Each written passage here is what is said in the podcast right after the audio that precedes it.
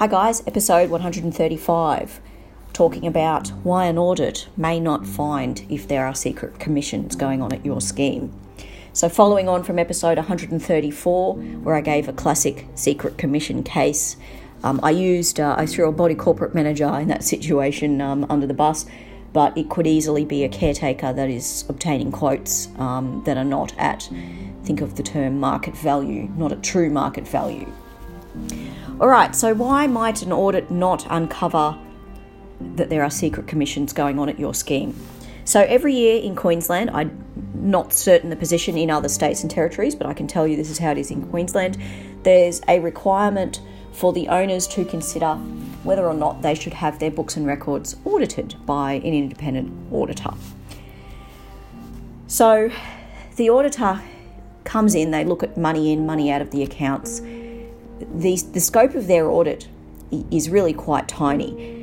In my opinion, in my experience, an auditor is unlikely to pick up that secret commissions might be happening at your scheme because an auditor, well, firstly, they're not in the office of the body corporate manager, throwing that body corporate manager under the bus again. They're not in the office on a daily basis, so they're not seeing quotes being organised or noticing that, hey, it's really only two firms or it's really only one firm that is ever getting asked to quote on this work. Why is that?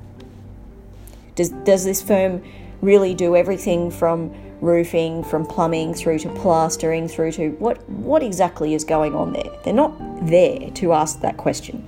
And secondly, an auditor isn't familiar with on a daily basis because they're not booking the work, they're not organising the work. After a little while, certain work that comes across your desk you'll start to get a gut feeling for a range of what it's going to cost. So, for example, getting a common property RCD test done, I wouldn't, um, I'd, I'd have an issue if my scheme was paying anything more than, say, 120, 130.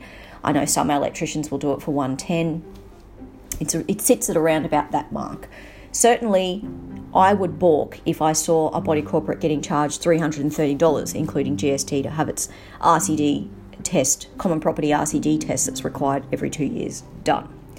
So those are the reasons that an audit is, is unlikely to, uh, to pick up if secret commissions are going down. That doesn't mean don't get an audit, they're a waste of money, they're a waste of time. That's absolutely not what I'm saying. It's just that don't put faith in it unnecessarily.